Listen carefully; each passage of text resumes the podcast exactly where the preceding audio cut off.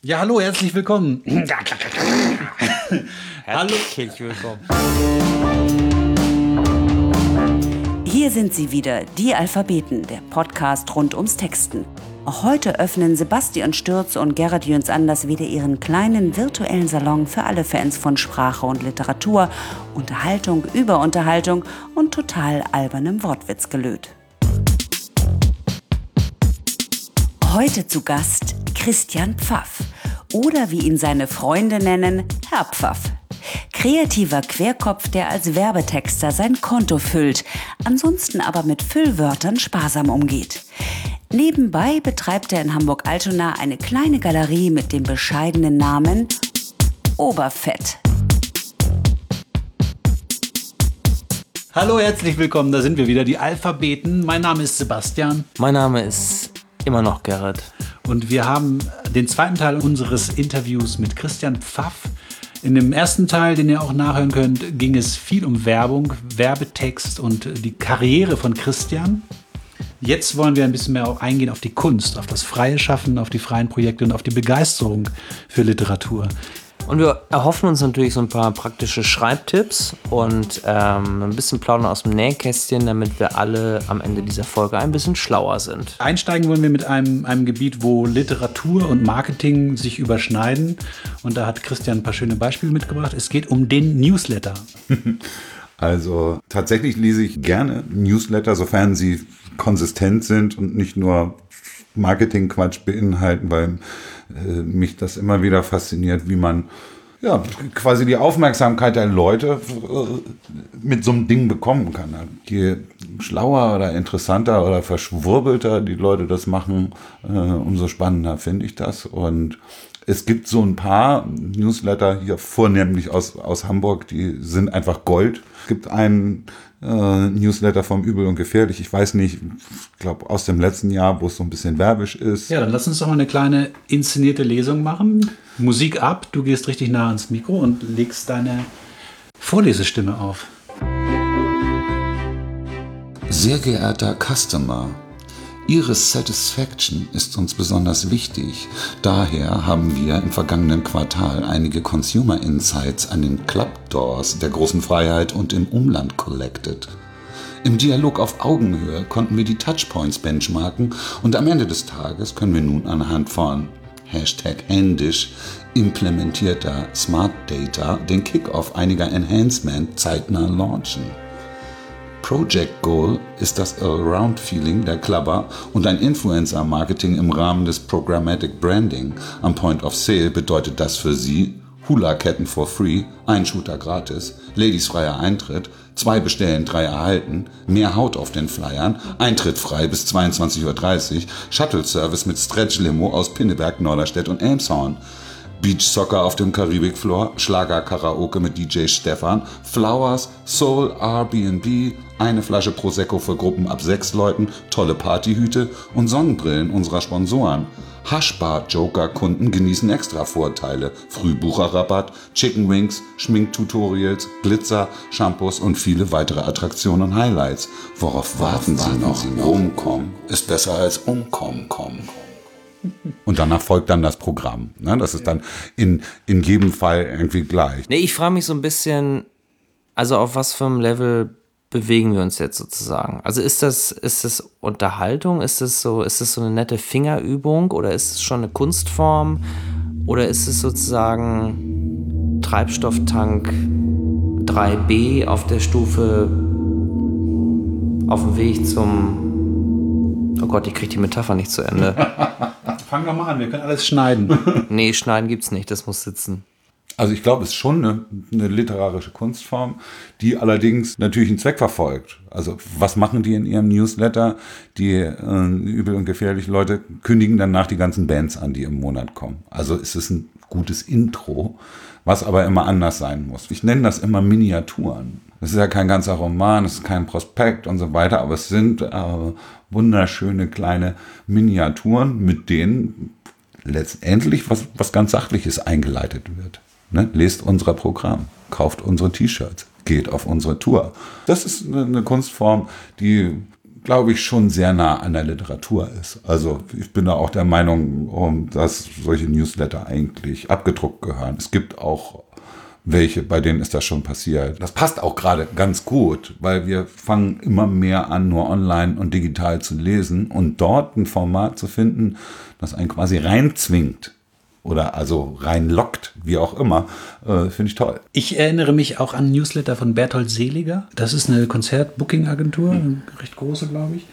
Ich glaube, den schreibt er nicht mehr, aber äh, stattdessen bloggt er. Und das war jedes Mal ein derartig hasserfülltes Pamphlet über politische äh, und kulturelle Zustände, was so befriedigend war zu lesen, weil, weil es war eigentlich was auch nur ein Newsletter von der Konzertagentur. Mhm. Am Ende kam dann immer, okay, da, wie scheiße ist denn eigentlich und so auch natürlich auch sowas wie Deutschland sucht den Superstar und solche Sachen, die hm. halt alles kaputt machen, was eigentlich Kultur ist. Und dann so ins Schwärmen geraten von irgendwelchen geilen und lass es irgendwie Patti Smith sein oder irgendwie so, so, so Sachen, wo noch handgemacht zählt. Ne? So ein bisschen schwärmerisch, oldschool alles, aber. Ähm, aber gar nicht für seine eigenen Konzertacts? Oder dann so, ich finde, äh, Deutschland sucht den Superstar, scheiße und so weiter. Warum gibt es nicht mehr Bands wie Mark Knopfler? Jetzt übrigens auch in. Äh, ja, aber auf eine, halt trotzdem auf eine geile, glaubwürdige Art, von wegen, ich bin so froh, dass ich das machen darf, wo es noch geil ist. Und hm. dieser ganze Scheiß nervt mich so.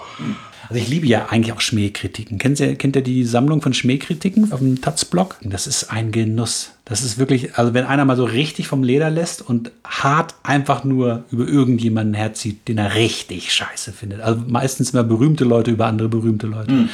Ich glaube, der von Oasis hat eine Sonderabteilung. Gehört nach der musikalischen Revolution an die Wand gestellt. und äh, ich liebe ja sowas, wenn Leute einfach mal so einfach mal richtig rausscheißen. Ja. Ja, ich weiß nicht, man kann da auch ganz viel kaputt machen. Natürlich, ich weiß. Aber ich liebe es. Ich will, ja, ich will es über mich selber natürlich auch nicht lesen und ich würde es auch selber nicht machen. Aber wenn es andere machen, finde ich es geil. Ja, der Bereich Ranitzky also zum Beispiel, jetzt mal um so ein ganz prominentes Beispiel zu nehmen, da hat doch der Zuschauer drauf gewartet. Ja, das war sein. Wen, wen nimmt er sich als nächstes vor? Ja.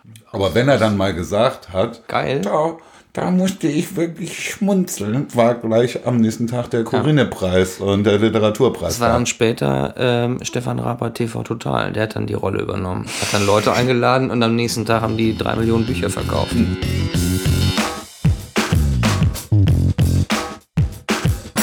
Worauf ich hier nochmal zurückkommen wollte, diese Verrisse. Also das sind ja auch dann oft Praktikanten, die mal hier, mach mal eine, mach mal eine Kritik. Die dürfen... Mhm also, okay, vielleicht denke Das war bei Stuckrad Barre so. Bei Stuckrad Barre denke ich ja immer, dass der die Sachen gar nicht schreibt, sondern dass sie jemand anders schreibt, weil immer, wenn man ihn sprechen hört und so, oder also es ist schon ein bisschen länger her, das muss ich zugeben, aber immer, wenn man ihn quasi persönlich erlebt, dann ist der gar nicht so wundervoll blumig und so ausgefeilt, wie er ähm, beim Schreiben ist. Natürlich gibt es ja, einen großen Unterschied zwischen dem, was man so spricht und wie man sich so gibt und in was für eine Kunstform man sich reinbegibt, wenn man schreibt. Aber ich hatte immer das Gefühl, das ist er gar nicht. Ne? Also der ist quasi völlig, so TV-mäßig gebucht äh, und da ist er. Interessante Verschwörungstheorie. Sollten wir eigentlich aufrechterhalten? Ich würde sie leider jetzt fünf Sekunden später würde ich sie wieder so ein bisschen widerlegen, weil ich habe ihn tatsächlich dann einmal gesehen bei äh, Ina Müller mhm. mit Marius Müller-Westernhagen, der mich auch positiv überrascht hat.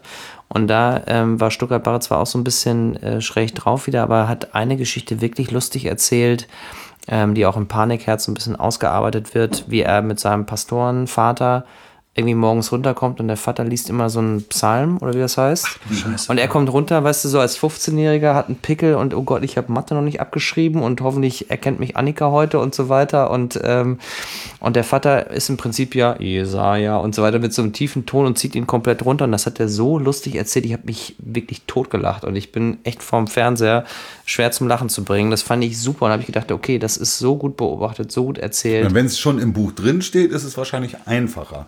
Weil aber, es hat ihm ja äh, jemand ins Buch reingeschrieben. Und er hat es auswendig gelernt, ja. meinst du? Nein, also ich, einstudiert? Nein, ich glaube glaub ich, nicht. Ich glaube das auch nicht. Ich glaube auch nicht, dass er. Ich glaube schon, dass er es selber schreibt, aber ich bin auch nie mit dem warm geworden. Ich habe damals das Soloalbum versucht und ich dachte, Alter, will mir irgendjemand erzählen, mir, dass Oasis eine gute Band ist, den kann ich nicht ernst nehmen. Und dann habe ich aufgehört. Ja, du kannst zumindest natürlich trefflich streiten, ähm, ob das Literatur ist. Oder ob das einfach ein Journalist ist. Nö, das der, würde ich verteidigen. Nee, Das ist doch, Literatur. Natürlich ist das Literatur. Also, Das Geschriebene äh, von ihm ist unzweifelhaft sehr, sehr äh, ja, gut geschrieben. dann, ja, aber ob dann ein Schriftsteller schreibt oder ob dann ein Journalist schreibt zum Beispiel. Weil ich finde, man merkt ihm zum Beispiel an, dass die Geschichten, die von ihm kommen, die haben alle mit ihm zu tun. Und äh, frag ihn einmal, schreib mal eine Geschichte, die nichts mit dir zu tun hat. Ich wette, da kommt nichts. These. Ja.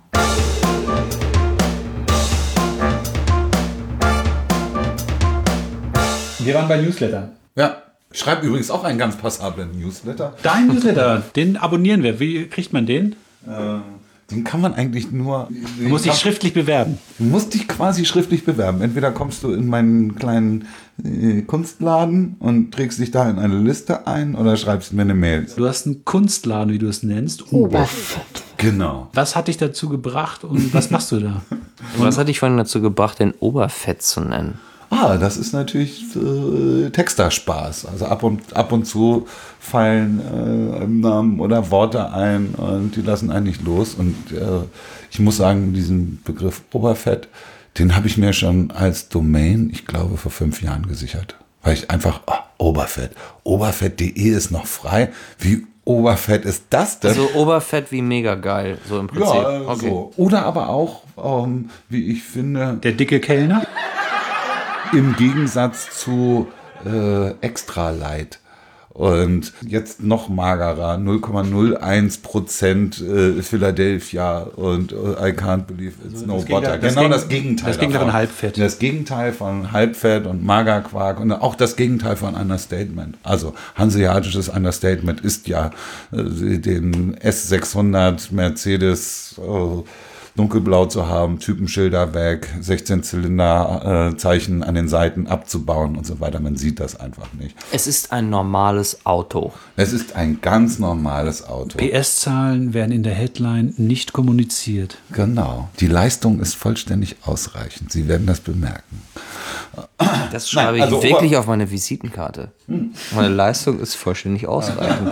Ich habe auch immer gesagt, nein, das ist gar keine Galerie, weil Galeristen sind ja Kunsthändler und ich bin gar kein Kunsthändler. Ich habe halt, ich liebe Kunst und ich liebe diese Künstler und die müssen gezeigt werden. Wenn was verkauft wird, super und sonst nicht. Das heißt, wenn was verkauft wird, super. verdienst du nicht dran mit.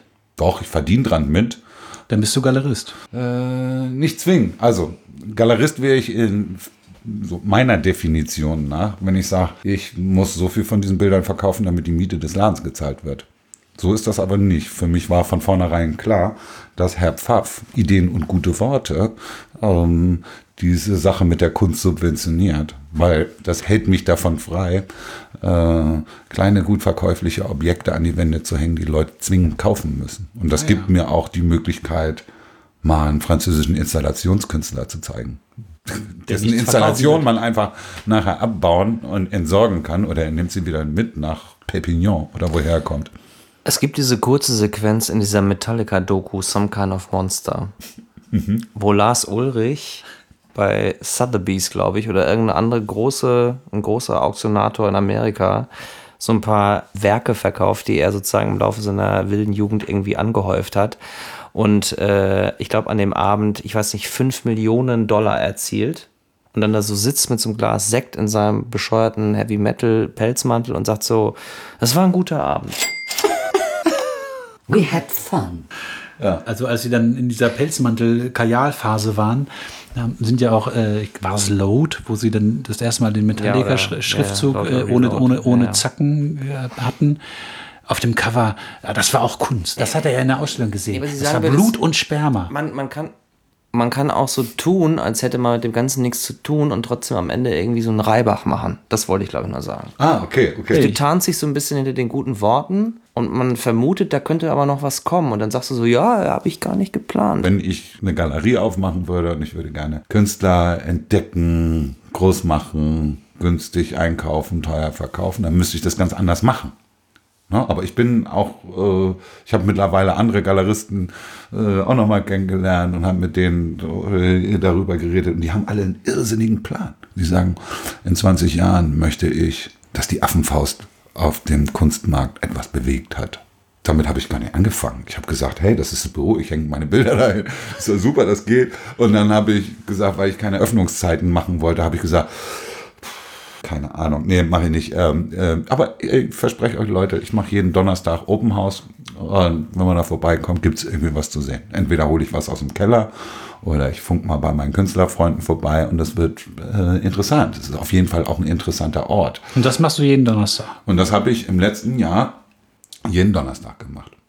In diesem Jahr habe ich diese jeden Donnerstag nochmal rausgenommen, weil du bereitest im perfektesten Fall einen Tag vor, dann hast du den Tag und dann liegst du einen Tag in Sauer.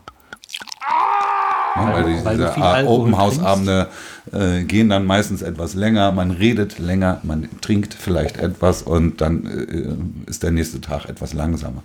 Ich habe im letzten Jahr über 30 Ausstellungen gemacht. Also 30 Mal anders gehängt, 30 Mal irre Show. Das kann vielleicht nur ein Henker von sich sagen. Das geht massiv an die Substanz. Deswegen sage ich in diesem Jahr einmal im Monat. Einmal Und für einmal im Monat bin ich immer noch ein- Galerist auf Vollspeed. Gut, woher kamen wir? Wir kamen vom Newsletter. Das ist kein Herr Pfaff-Newsletter, das ist ein Oberfett-Newsletter. So, wenn unsere Zuhörer jetzt diesen Newsletter lesen wollen, was müssen sie machen? Schreiben mir eine, schreiben mir eine Mail an halbfett.oberfett.de. halbfett.oberfett.de. Das klingt wie ein Kochrezept. Das machst du wirklich händisch. Yes. Ich meine, wenn du, wenn du über 30 Ausstellungen im Jahr machst, dann mach noch mal einen kleinen Newsletter. Ja, aber gerade dann würde ich mir doch so ein Tool wie, äh, ein Gratis-Tool wie Mail, das, egal, würde ich mir doch dann denken, was ist das denn, was ist das dann und so weiter. Hallo, hier sind wir wieder, die Alphabeten. Es geht um Literatur. Ich habe bei dem ersten Buch festgestellt, wie schwierig das eigentlich ist. Bei deinem eigenen. Hast du mal die Kanuschlüssel? Ja, hier. Und ich meine, das war schon äh, Co-Autorenschaft. Das bedeutet, ich habe das Buch ja quasi nur zur Hälfte geschrieben oder nahezu exakt zur Hälfte, weil wir uns dann die Last geteilt haben. Das ist so ein bisschen im Zwiegespräch. Ja. Und der Titel, nur um darauf zurückzukommen, heißt Hast du mal die Kanuschlüssel? Und Ist ein, ein Reisebuch, ne? Muss man vielleicht Es mal ist dazu im sagen. Prinzip so also ein- einmal in zwei Sätzen, was ist das eigentlich? Ja, es ist, äh, man könnte sagen, so eine Art Outdoor-Roman. Die, die Basisgeschichte ist, ein äh, Bildhauer lädt mich ein, äh, mit ihm zusammen in Kanada irgendwo in der Wildnis ein Kunstwerk zu verstecken. Eine riesige Felszeichnung, sagen wir so. Und weil Schi- Felszeichnung? Fel- Felszeichnung. Der hat, hat da, äh, Felszeichnung. äh, hat da in den, in den Granit äh, irgendwelche Wüstensymbole reingehauen. Und weil er das drei Monate machen wollte und äh, das auch wirklich absolut in der Wildnis war, also nix, kein Handyempfang, kein Internet, kein gar nichts, ein Zeltenleben, aber es gab Wölfe, Bären, Luchse, Elche, Klapperschlangen und so weiter, ähm, wollte er da nicht allein hinfahren. Und weil er mich kannte und wusste, ich bin schon öfter mal auf Reise gewesen, hat er gesagt, willst nicht mitkommen? Du kannst auch kochen, was du willst, ne? weil ich ja auch früher mal gekocht habe. Und ich möchte gerne, ich möchte gerne, dass darüber ein Buch entsteht. Ich kann eigentlich gar nicht schreiben, aber und ich weiß, du kannst das, kommst du mit? Und ich habe gesagt, 100 Tage in der Wildnis, ohne Handy, count me in. Ich war dann natürlich dann auch letztendlich schwer begeistert, dass da dann auch noch National Geographic drunter Absolut, steht. das ist wie, äh, das ist wie so eine Schulterklappe. Heißt Ich das dachte so? immer, wenn ich Reinhold Messner treffe, Ja. sage ich, Digga, Ja. wir spielen im selben Verein. Es Und ich bin so- da auch mit Sauerstoff reingekommen. Dann hat der Verlag gesagt, naja, also lektoriert muss das noch werden. Und wie gesagt, wir hatten so, so das Gefühl, 95 Prozent der Arbeit ist schon erledigt. Ist ja schon fertig. Haben wir ja schon geschrieben. Äh, Die Wahrheit war, wir haben es nochmal neu geschrieben. Ehrlich? Na, also so gut wie. Äh, Aber das ist natürlich, ich meine, da sind wir genau beim Thema, ne? Da sind wir jetzt wirklich, das spürt der Hörer jetzt auch. Eitelkeiten, Ehrlichkeit, Kritikfähigkeit, Disziplin. Das, da geht's, glaube ich, ans Eingemachte. dadurch, dass eigentlich geplant war, dass ich das schreibe. Ne, Ich bin ja auch quasi als, ich bin als Auftragsschreiber, Koch äh, und Kindermädchen mitgefahren, während sich da so ein Bildhauer verwirklicht hat. Als Chronist so ein bisschen auch. Ja, ja, genau, als, als Chronist. Und irgendwann unterwegs hat er festgestellt, oh, da hätte ich auch Lust drauf. Und hat dann einfach quasi mitgeschrieben. Oder am Anfang hat er mir immer versucht, in meinen Texten rumzuwurschen. Und dann habe ich gesagt, nimm die Finger von Ätzend. Die, und ihr beide da im Zelt in Kanada. Ja, also in unterschiedlichen Zelten, das möchte ich irgendwie auch Okay, gleich ja, bemerken. schade. Und der Lektor äh, hat gesagt, wer schreibt denn jetzt gerade? Es muss da doch in irgendeiner Form ein Konzept geben. Nee. Der eine schreibt den ersten Teil, der andere schreibt die Nachbetrachtung oder so weiter. Und dann hat er gesagt, also, ähm, dann macht wenigstens abwechselnd ein Kapitel Irmin, ein Kapitel Christian. Und wieder so und wieder so. Und dann mussten wir alles einmal umschaffeln. Dann legte die Rei- Reihenfolge quasi vor, dass ich irgendwann auch meine Geschichte von Irmin nehmen musste und die quasi zu meiner machen musste, weil das eben von der Chronologie so war und er auch welche von mir. Und das war quasi nur die, nur die Wegstrecke, quasi nur das Inhaltsverzeichnis des Buches. Und dann ging es äh, eben an die Details, an, jeden, an jedes einzelne Kapitel. Und das war ähm, ja zum Teil äh, massives Umarbeiten. Und es ist da sehr viel, sehr viel Arbeit reingeflossen, das zu machen. Hast du denn das Gefühl, ist es besser geworden? Oder? Auf jeden Fall, auf jeden Fall. Ich muss sagen, dass die, äh, dieses Lektorat ähm, wirklich dazu beigetragen hat, aus dem Buch wirklich ein richtiges Buch zu machen. Das sind so Sachen, die äh, fallen einem dann unterwegs auf. Oder ich meine, wenn man das Buch erst mal 50 Mal gelesen hat, dann, äh, dann fällt es einem aber äh, trotzdem irgendwann auf. Irgendwann will man es auch nur noch loswerden. So, ne? War das für dich so eine Arbeit, als es dann, als es dann gedruckt war? Jetzt das nächste. Nee, jetzt das nächste nicht. Ich habe dann erstmal hab ich gesagt, also ich glaube, äh, so, eine, so eine harte Tour, die tue ich mir erst dann wieder an, wenn ich so einen richtig guten eigenen Stoff habe, wo ich so sage, dafür gehe ich irgendwie durch die Wand. Aber nicht jetzt, hey, das hat Spaß gemacht. Oh, wow. Ich hab- Ich hab, äh, hier, daneben muss jetzt aber endlich einstehen, wo nur noch mein Name draufsteht. Äh, das war nicht. Interessanterweise habe ich schon mal mit einem Co-Autor zusammengearbeitet vor äh, annähernd 30 Jahren und zwar mit dem äh, Sänger der Band von Fink, Nils Koppruch, Künstler Sam, leider vor vier Jahren verstorben und wir haben ein noch abstruseres Buch veröffentlicht äh, oder wollten das veröffentlichen und ich sitze noch auf diesem Manuskript. Das wäre auch wieder so eine Sache und dann schon wieder, oh, schon wieder Co-Autor. Aber das wäre das Einzige, was mich reizen würde, weil das auch nochmal sehr spannend ist ähm, durch die Historie, wie es entstanden ist. Aber jetzt, dass ich sage, damn, die Oberfett-Geschichte in 36 reich bebilderten Tafeln und so, äh, ich, nö, bin ich noch nicht dabei. Das nächste Buch interessiert mich noch nicht so richtig. Ich habe mich so ein bisschen mit deinem, mit deinem Lebenslauf auch beschäftigt und habe auch diesen äh, Zeitungsartikel über dich gelesen im Abendblatt. Und was da so deutlich wird, ist, dass du schon jemand warst, der sein Leben immer wieder überprüft hat und dann im Zweifel auch eine Entscheidung getroffen hat, so ich mache jetzt was anders. Also es klingt alles sehr entscheidungsfreudig, sehr mutig, sehr lebensbejahend. Ja, ja, stimmt. Und äh, die Frage ist eigentlich, also wenn wir über Literatur sprechen auch vielleicht über Bücher, die du womöglich noch im Kopf hast, so ein bisschen die These, haben die mutigen Männer, die auch wirklich immer das machen, was sie eigentlich fühlen, was sie wollen, haben die am Ende vielleicht weniger zu erzählen oder was anderes zu erzählen als die, die an sich zweifeln, die so ein bisschen, also kann so ein positiver, entscheidungsfreudiger Typ, kann der ein großes Drama schreiben? Ja, auf jeden Fall. Mir gefallen ja gute Geschichten oder gute Grundideen, an denen äh, ich arbeite und dann auch alles irgendwie dran setze. Why not? Also ich glaube, ich könnte das auch, aber äh, ich glaube auch, ich könnte noch Skateboard fahren lernen, aber ich mache es nicht. Also das ist so, ähm, also ein Drama, glaube ich, das dauert irgendwie noch eine Zeit. Oder dafür muss ich dann so ein einschneidendes Erlebnis Ja, aber erleben. wenn du das einschneidende Erlebnis hast, bist du vielleicht nicht mehr der positive, entscheidungsfreudige Typ. Weißt du, was ich meine? Also muss man so ein gewisses Drama auch in seinem Spektrum haben, um das irgendwie auch zu. Ja klar, also ich meine, es gibt unendlich viele Dramen, die sich in meinem Umfeld abspielen. Ne? Das ist, ich glaube, auch in, in, äh, äh, in euren Umfeldern gibt es genügend, worüber man herzzerreißende, schwer bewegende oder auch absolut intensive und tiefgehende Geschichten drüber schreiben könnte. Leute sterben, werden krank, äh, also ganze Branchen gehen den Bach runter, irgendwo anders. Weltpolitische Lage, also für Drama ist, gibt, es, gibt es quasi jede Chance. Das entgeht mir ja auch nicht, trotz meiner positiven Lebensauffassung. Aber es ist, äh, Bücher schreiben scheint mich gerade nicht so an.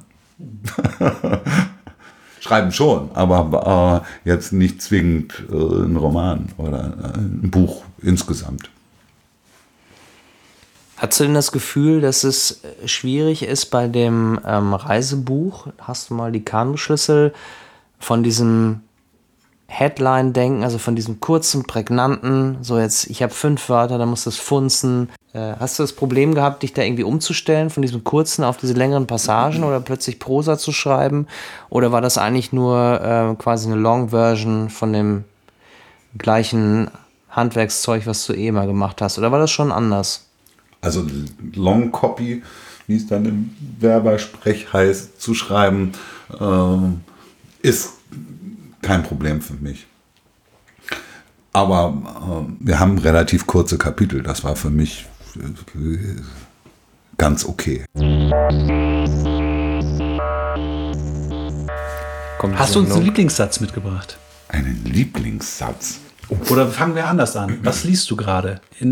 Auch jetzt mal Vorrecherche war nicht sehr ausgiebig, aber der äh, Hamburger Abendblatt-Artikel, da wurde dann auch deine Frau heimlich interviewt. Also es wurde ein bisschen so dargestellt, als ob sie auch noch was über dich preisgegeben hätte, nämlich dass er immer vier Bücher gleichzeitig liest. Also ich habe immer einen Stapel Bücher äh, neben dem Bett liegen und äh, darin lese ich dann auch abwechselnd gerne mal, je nachdem, was mich gerade fesselt. Was lese ich? Ich lese gerade das Buch der Wunder von Stefan Beuse, ein Hamburger Autor. Also, da geht es um ein, soweit ich das bis jetzt erfassen kann, um ein sehr verschrobenes Geschwisterpaar, was beschließt, die Roman. Fiktion. Roman, ja, fiktiver Roman, das beschließt, die, um, die, die Welt anders wahrzunehmen. Sagen beschließt. Ja, die beschließen einfach, sagen, ja, also erst stellen sie fest, dass sie ja Unterschied, unterschiedliche Sachen wahrnehmen. Also ne, für den einen ist das eine schwierige Situation, für den anderen irgendwie ganz lässig. Dann stellen sie fest, ach so, also die Wahrnehmung obliegt einem selbst. Und dann beschließen sie, ja, dann ändern wir doch unsere Wahrnehmung und sagen, okay, in diesem Raum sind plötzlich alles, alle Menschen sind nur schön. Oder sie beschließen, wenn sie es wirklich extrem eilig haben, langsam zu gehen. Und also gehen quasi auf, auf, auf ihre ganze Umgebung komplett anders ein, weil sie bestimmen ja, was hier denn wahr ist und was hier gerade gespielt wird. Und das ist also das klingt wunderbar und äh, hat auf jeden Fall das Zeug zu meinem Favoriten. Dann lese ich ein Buch über Gebetsbildchen, so ein Klotz, also sakrale Kunst mit sehr vielen Bildern kann ich ja immer so rumblättern. Alle Religionen oder christlich? nur christlich, nur noch nicht mal nur christlich, sondern stockkatholisch. Toll. Und ein Kochkrimi. Liegt da von Stephen Paul. Ich glaube, der. Den habe ich auch geschenkt bekommen. Genau, habe ich auch geschenkt bekommen. Zu Weihnachten. Ich mir überlegt, lese ich den jetzt oder warte ich noch die zwei Wochen, bis ich in den Urlaub fahre, weil dann nehme ich mir immer einen Riesenstapel mit. Das Zeitmagazin sehr gerne. Okay, ist kein Buch. Ich glaube, diesmal sind es nur drei, also die da so rumliegen. Aber drei interessante Bücher.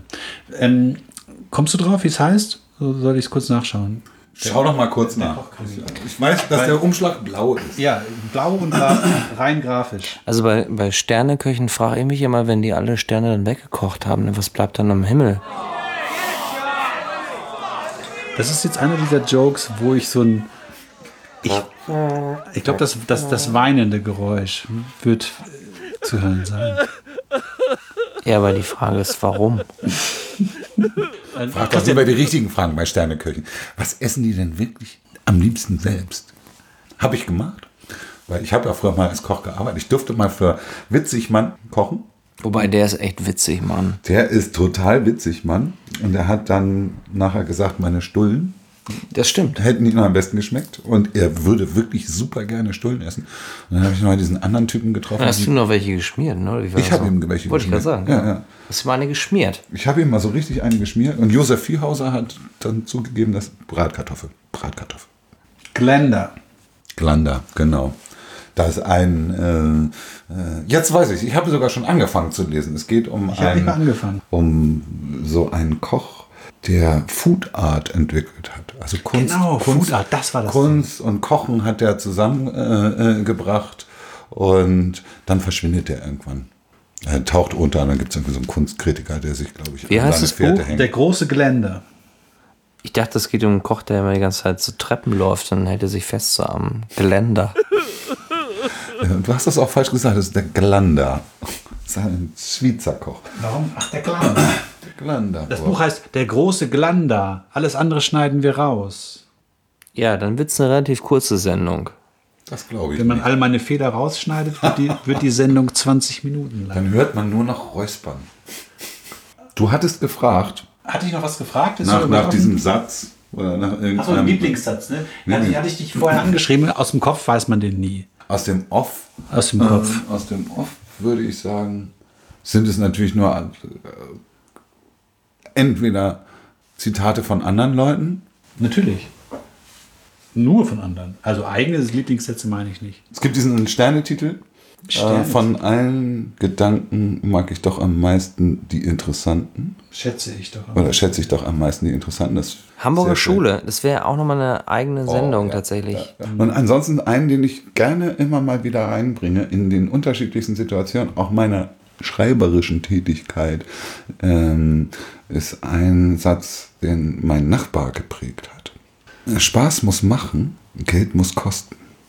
Den, äh, Moment, was, was, was, Spaß was, muss was? machen, Geld muss kosten. Ey, das ist ein Tattoo. Geld muss ey. kotzen. Wenn man sich irgendwie... Nein, nein, das ist so. Spaß muss machen. Ne? Das ist einfach so. äh, Ja, das finde ich auch ganz gut an. Und Geld muss kosten. Und den setze ich immer dann ein, wenn sich Leute auch darüber beschweren, äh, dass irgendwie eine Idee zu groß gedacht Ja, ja. ist und das wird jetzt richtig teuer. Und dann sage ich immer, hey Leute, Spaß machen. Ja, ja. Geld muss kosten. Also, Ich habe heute noch gehört, Karl Lagerfeld hat angeblich mal gesagt, so, das Geld, was zur Tür reinkommt, muss man gleich aus dem Fenster wieder rausschmeißen oder so. Und da sind wir eigentlich hier, das ist ja eigentlich unser Thema, ne, Sebastian? Das ist unser Thema. Ich meine, die Melonen, die wir verdienen mit diesem. die Millionen. die Melonen. Wassermillionen. Millionen, Wassermillionen.